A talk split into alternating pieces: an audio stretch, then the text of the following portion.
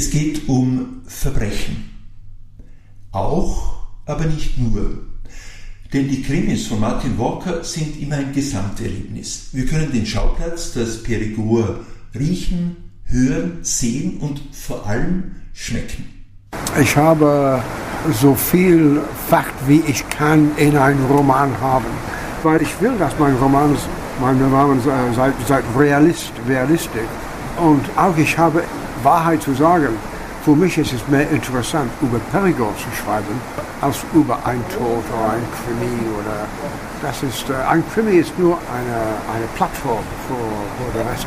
Der Journalist und Schriftsteller Martin Wocker ist Gast in der neuen Folge von Geschichten. Herzlich willkommen, sagen Sophie Asta und Günter Enschitsch. Sophie, du hast das Interview mit Martin Walker geführt und zwar, wenn man hinhört, äh, offenbar nahe an einem Wasser. Genau, die Lesung von Martin Walker hat auf der Murinsel stattgefunden und die Murinsel befindet sich ja direkt über dem Fluss, also wenn man dort oben steht, dann hört man den Fluss, der vorbeirauscht. Und ich bin da auf den Steg zur Murinsel hingegangen und genau in dem Moment ist der Martin Walker aus dem Gebäude rausgekommen mit einem Gläschen Wein in der Hand und war dann recht spontan bereit für ein Interview, das wir dann direkt dort auf den Sitzen auf der Murinsel gemacht haben und deswegen hört man auch den Fluss so laut im Hintergrund. Und dieses Interview werden wir in Kürze hören. So ist es. Geschichten. Der Podcast aus der Literaturhauptstadt Graz. Martin Walker ist 75 Jahre alt, stammt aus Schottland, lebt derzeit abwechselnd in Washington und im Perigord, wo auch seine Krimis spielen. Das Perigord, landwirtschaftlich geprägt, liegt im Südwesten Frankreichs. Es verfügt über ein reiches historisches Erbe und ist vor einiger Zeit schon eine beliebte Touristenregion geworden, bekannt unter anderem für die exzellente Küche. Martin Walker ist vor allem durch seine Krimis mit Bruno, dem Chef der Police, berühmt geworden. Die gesamte Reihe mit bisher 14 Büchern ist fest im Perigord verankert und tatsächlich, wie Walker am Beginn gesagt hat, die Krimis dienen ihm als Plattform, um die Kultur dieser Region spürbar werden zu lassen, die politische Kultur, die kulinarische, die historische, aber auch die Alltagskultur. Martin Walker ist heuer Gast beim Fine Crime Festival in Graz. Sophie Asta hat bei dieser Gelegenheit mit ihm, wie gesagt, auf der Murinsel gesprochen. Herr Walker, freut mich, dass es geklappt hat. Ja, danke Jetzt schön. hier auf der Murinsel, kurz vor der Lesung. Ja, Sie waren ja viele Jahre lang als Journalist tätig, Ja.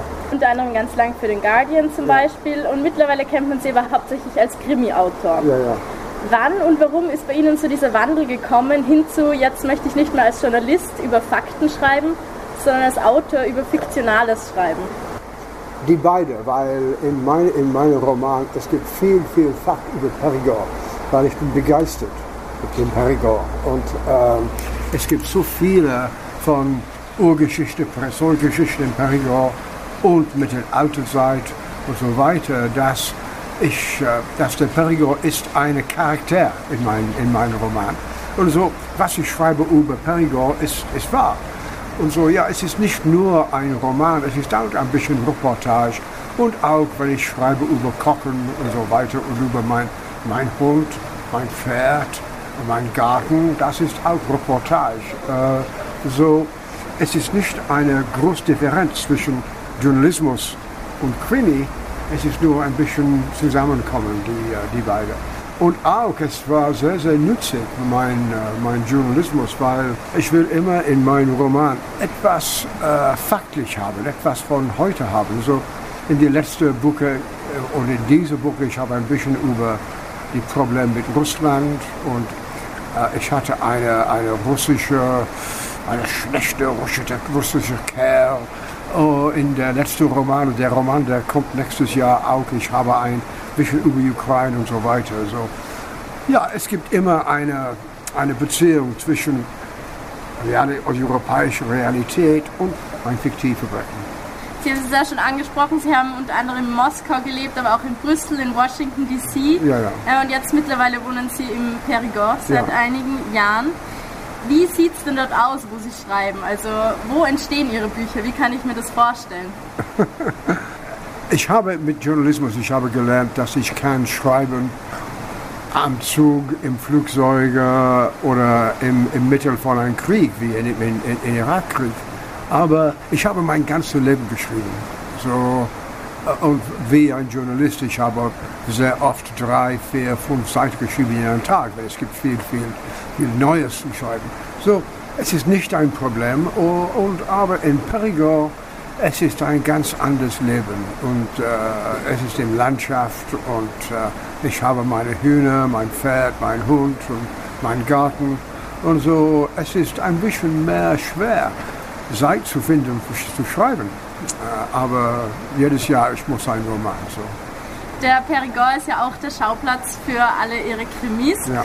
Und aber nicht nur der Schauplatz an sich, sondern auch die Personen sind ja teilweise von wirklichen Personen inspiriert. Ich glaube, Bruno, über den Sie ja immer schreiben, ja. hat ja auch eine richtige Person als Inspiration, ja, oder? Ja, jeder, jeder Mann hat eine wichtige Person, ein wichtiges Vorbild.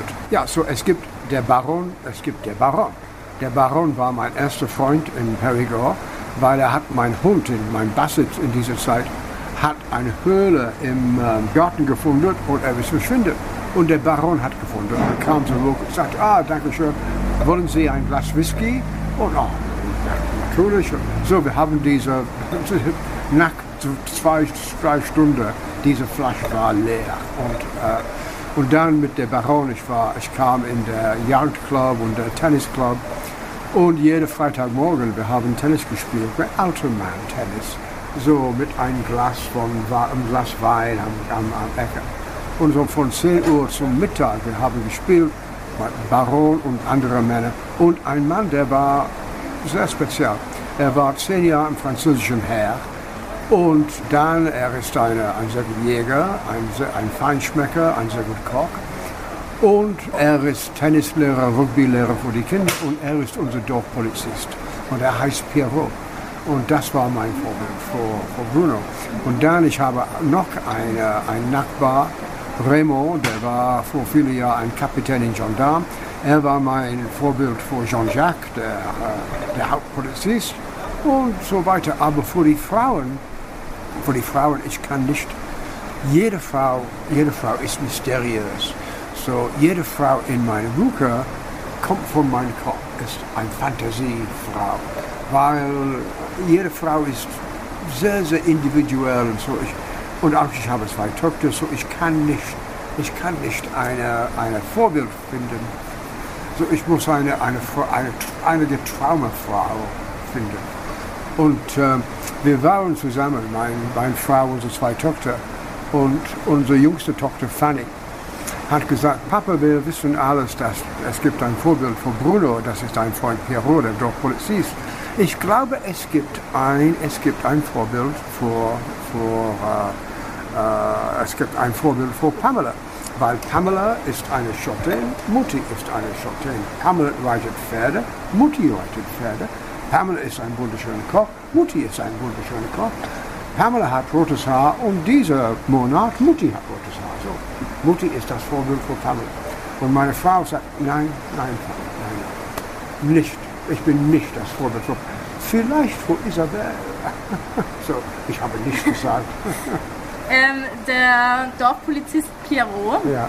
kennt man den mittlerweile? Also es kommen ja auch immer wieder Touristinnen und Touristen, glaube ich, in die Gegend oder durch ihre vielen Romane, weil die ja, ja doch recht bekannt sind. Jede, ist der da mittlerweile fast so was wie so ein Promi, der Dorfpolizist? Für jede, jede Dienstagmorgen, wir haben einen Markt in, in, mein, in mein kleinen Dorf. Und im Sommer kommen viele Touristen und sie suchen, sie suchen einen Polizist. Und wenn sie sehen, wenn sie sehen Piro sagen, sind Sie Bruno? Und er sagt, jawohl, das ist ein einziges Wort auf Deutsch. Und er signiert die Buch, ich stehe vor Handy mit die Frau.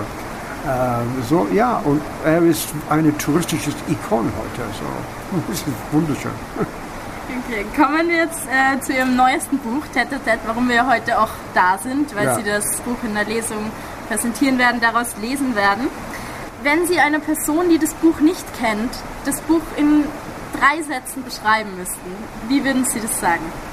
Okay, in, uh, Bruno beginnt im Museum von Prähistorischer, vom Prähistorischen Museum in Indonesien und er sieht einige Schädel.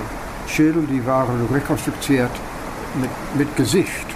bei einer wunderschönen Künstlerin, die heißt Elizabeth Danes. Sie ist weltberühmt, weil sie hat dieses Gesicht von Tutankhamun, der ägyptische Pharaon, äh, gemacht von seinem Schädel.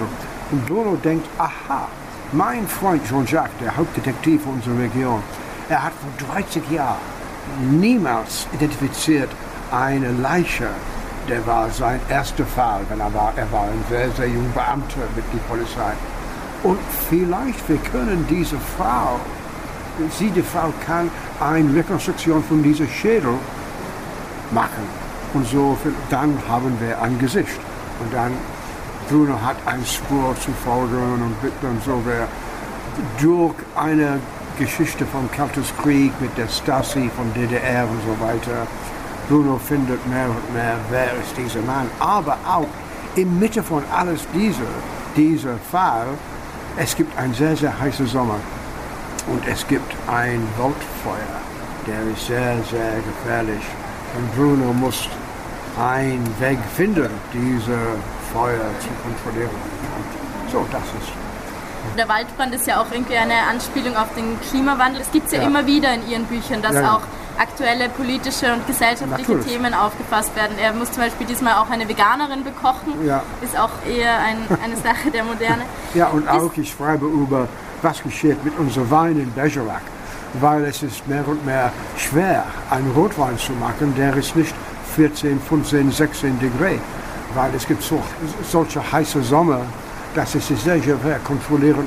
Merlot zum Beispiel, so man, man macht Experiment mit anderen andere Traube. Und, äh, ja.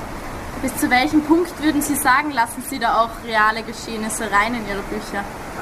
Äh, ich habe so viel Fakt, wie ich kann, in einen Roman haben. Weil ich will, dass mein Roman, mein Roman sei, sei realist, realistisch. Und auch ich habe Wahrheit zu sagen. Für mich ist es mehr interessant, über Perigord zu schreiben, als über ein Tod oder ein Krimi. Oder das ist, äh, ein Krimi ist nur eine, eine Plattform für, für den Rest. So. Genau, weil Sie schreiben ja durchaus auch über Themen, äh, die nicht aus dem Perigord kommen. Zum Beispiel in dem Roman Die Rosenholzakte kommen ja auch vor. Ja. Wie viel Recherche braucht sowas, dass man darüber so detailliert auch schreiben kann? Ich, hab, ich habe von Seite zu Seite etwas ganz anderes geschrieben. So zum Beispiel Wann ich war Leiter für eine, eine Recherchefabrik in Washington über Weltwirtschaft. Ich habe gearbeitet mit äh, der deutschen Regierung, mit Angela Merkel und Sigmar Gabriel, über die Zukunft von deutscher Infrastruktur, die nächsten 50 Jahre. Und wir haben ein, ein sehr, sehr interessant, sehr, sehr faktvoll Report geschrieben, aber es war langweilig. Und dann meine Kollegin in Deutschland hat mir gesagt, Martin, du bist bekannt wie ein Schriftsteller kannst du etwas mehr interessant tun mit unserer, unserer Arbeit. Und so, ich habe einen Roman geschrieben, Deutschland 2064, ein bisschen Science Fiction, aber nicht mit Bruno. Äh, und das war, das war eine sehr interessante Herausforderung für mich. Und auch wir machen mit meiner Frau, wir haben zwei Kochbücher äh, geschrieben. Und im September kommt ein ganz neues Buch, Brunos Perigord, über Geschichte Kultur, Tradition und so weiter von der Perigord. So, ich, es ist niemals langweilig, weil ich kann immer etwas anderes schreiben. Mhm. Sie haben jetzt den Roman äh, Deutschland 2064 schon angesprochen. Da ja. geht es ja viel um die Zukunft. Wie könnte Deutschland in 50 Jahren aussehen? Ja, ja. Wie glauben Sie denn, wird Deutschland oder auch Österreich oder die Welt in 50 Jahren aussehen? Ich, ich bin Optimist. So, ich glaube, dass wir können diese Probleme mit Energie resolvieren dass vielleicht wir können ein ganz neues System von Bildung haben und dass wir können unsere, unsere, äh, unsere Herausforderungen äh, wir können resolieren. Aber ich, ich weiß, dass ich bin sehr, ich bin sehr, sehr optimistisch, weil äh, es gibt kein Putin, es gibt kein Xi in China, in China in meiner, in in meiner Optimismus. Aber ja, man muss Optimismus sein, optimistisch sein. Sie haben jetzt äh, Putin gerade angesprochen. In Ihrem letzten, also vorletzten Buch, ja. mittlerweile im 13. Band, da sagt ein Freund von Bruno, die meisten Leute hier in Frankreich wissen überhaupt nicht, dass in der Ukraine Krieg herrscht. Ja, ja. Das hat sich mittlerweile geändert, das haben Sie ja vor einigen Jahren schon geschrieben. Sie waren ja auch in Moskau als Korrespondent äh, länger. Mit welchem Gefühl blickt man jetzt auf die Lage in Russland und der Ukraine, wenn man dort gelebt hat und dort als Korrespondent war? Wir, wir sollen nicht denken, dass sein Angriff gegen Ukraine ist ein Surprise. Es war ganz klar, 2008 im Werkunde in München, er hat, er hat gesagt öffentlich, dass er wollte ein neues russische Großrussland machen. Dann 2008 auch, er hat einen Angriff gegen, gegen Georgien gemacht. In äh, 2014 sein erster Angriff gegen Ukraine, Crimea und so weiter. So, und dann, er hat vor drei, vor vier Jahren, er hat einen Artikel, einen sehr langen Artikel geschrieben über diese, seine Idee von einer Rekonstruktion von der großen Russland. So, es ist kein Surprise. Es war klar. Es war immer klar. Aber unsere, unsere Leiter, unsere Politiker denken, ah, wir wollen unser russische Gas und russische Öl. Es ist nicht so einfach. Nicht so einfach. So ja, natürlich, ich habe in meiner in meine Buch geschrieben über, über diese Frage, weil sie sind sehr wichtig und äh, ich will relevant sein in, mein, in meinem Roman. Gut, dann kommen wir jetzt wieder zu leichteren Themen. Ähm, Bruno kennt man ja mittlerweile recht umfassend, wenn man die Bücher gelesen hat, also seine ganze Persönlichkeit gefühlt und er hat auch eine eigene Website. Auf der Website findet sich sogar eine eigene Playlist von Bruno. wenn Sie so eine Playlist hätten, die heißen wird Martin Walkers Playlist, welcher Song wäre denn dann da ganz oben? Well, ich war sehr, sehr glücklich, weil wann ich war, ich war so jung wie, äh, wie Ihnen. Äh, ich war mit der, ein junger Journalist mit der Guardian und in dieser Zeit, wir hatten kein, wir hatten nichts in unserer Zeitung über Rockmusik. So, ich habe gesagt zum Haupteditor, Sie sagen, mein Herr, dass Sie wollen junge Leser, aber es gibt nichts über Rock, Rockmusik. Wir müssen etwas tun. So, der Hauptredakteur, Alistair Hedling, hat mir gesagt, okay, Martin, aber in deiner Freizeit, du, du kannst, was du willst. So, und dann, wäre, wenn es ist interessant, dann es geht in Zeitung. So, ich war am ersten Premiere vor Dark Side of the Moon mit Pink Floyd. Ich war an Premiere, Premiere mit Aladdin Sane, mit David Bowie. Ich war mit Mick Jagger und seine Frau Bianca in Marlborough, in, ähm, in äh, der Duke von Marlboroughs Heimat vor seiner Hochzeit. Ich hatte einen wunderschönen, wunderschönen Zeit. Ich der erste Performance von Quadrophenia bei den Who und ah, mein Gott, ich war, es war herrlich. Aber dann kam Punk und für mich das war ein bisschen langweilig. So, ich will, ich, ich liebe diese Musik, aber auch vielleicht sie weiß nicht, aber im äh, letzten Monat, letzte Wochenende von März dieses Jahr, ich hatte eine Einladung von Deutscher Nationaloper äh, am Bühne zu singen für in ihrer Jazz Week. Also ich habe ein bisschen Kurt Weill, ein bisschen Jacques Brel, Irving Berlin, Porter gesungen, am Bühne von Deutscher Nationaloper. Ich liebe Musik und ich liebe Singen und ich bin nicht sehr gut, aber ich habe viel Enthusiasmus für diese Musik. Wird dann auch beim Kochen gesungen, weil Sie sind ja auch ein Koch, der sehr gut kocht. Ich, ich bin ein Hobbykoch, aber meine Frau Julia ist ein wunderschön, wunderschöner Koch. Und jede Rezept, das man findet in einem Bruno-Roman, ich habe selbst gekocht, aber mit Julia am Schulter. Ah, nicht so viel Knoblauch, ein bisschen mehr Salz und so weiter. Ja. Also das ist 54 Jahre, dass wir sind geheiratet. So. Wow, das ist eine lange Zeit. Das ist eine sehr lange Zeit. Man könnte fünf Mord vor 44 Jahren machen. Na, na es ist jetzt ein wunderschöner Fall. Ja. Ähm, ich sehe jetzt, es beginnt dann bald schon Ihre Lesung, also kommen wir noch zum Ende. Ja. Ihr erster Krimi ist 2008 erschienen, das war vor 14 Jahren. Ja. Jetzt, 14 Jahre später, haben Sie schon 14 Krimis geschrieben. Das ist relativ intensiv, also ein Krimi Nein, pro Jahr ein, circa. ein jedes Jahr. Sie, Sie sind ein Journalist. Jedes Tag, Sie schreiben was, 1000, 1500 Worte. So, das, das, das, ja, das in drei, vier Monaten. Du hast einen ganzen Roman geschrieben. Es ist nicht so schnell wie das. Es ist nicht so äh, speziell wie das. So, ja. Ich, und ich schreibe andere Bücher äh, in, dieses, in dieser Zeit. So, ich schreibe. Ich bin ein Schriftsteller. Ich liebe Schreiben. Und wenn wir jetzt noch in die nähere Zukunft blicken, was erwarten Sie sich von heute Abend? Äh, Ich, ich will, ich, wenn man schreibt, man ist ganz, ganz allein. So, ich komme sehr gern für eine Lesungstour in Deutschland, in Österreich und Schweiz, weil es ist eine Gelegenheit, die Leser ein bisschen kennenzulernen, ein bisschen Beziehung zu haben. Und in Deutschland, wir haben diese, wir haben diese, ähm, diese Preisbindung. Und das bedeutet, in jeder kleinen Stadt, es gibt ein, ein Buchhandlung, weil Amazon kann nicht alles kaufen. Und in jeder, und so in jeder kleinen Buchhandlung, es gibt Lesungen, es ist wie ein kleines Kulturzentrum. Das ist wunderschön. Das ist wunderschön. Und so, ich, ich komme sehr gerne in, in, in diese deutsche sprechende, dieses deutsche sprechende Länder für mein, für mein Lesungtour. Ich habe jedes Jahr normalerweise ohne Covid, ich mache den Monat Mai und äh, Monat Oktober am Lesungtour. So, ich habe mehr als 700 Lesungen gegeben. Und man denkt, dass ich habe mit mehr als 50.000 Leute gesprochen in dieser Leben. Das ist wunderschön. Das ist, das ist eine Beziehung, eine persönliche Beziehung, dass ich habe mit so vielen Leuten, sie haben mir gehört. So, das ist schön. Sehr gut, vielen Dank. Dann bedanke ich mich für das Gespräch, das jetzt ja doch relativ spontan zustande gekommen ist. Okay. Äh, hoffe, dass Sie eine schöne Zeit noch in Graz haben und bin gespannt auf die Lesung. Thank you very much. Vielen Dank Ihnen. Okay.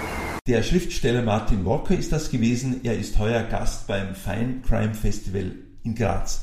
Vielleicht noch der Literaturhinweis. Der aktuelle Krimi von Martin Walker, der 14. in der Bruno-Reihe, trägt den Titel Teta T und ist im Diogenes Verlag erschienen. Genau, damit war es das auch schon von uns. Vielen Dank fürs Zuhören.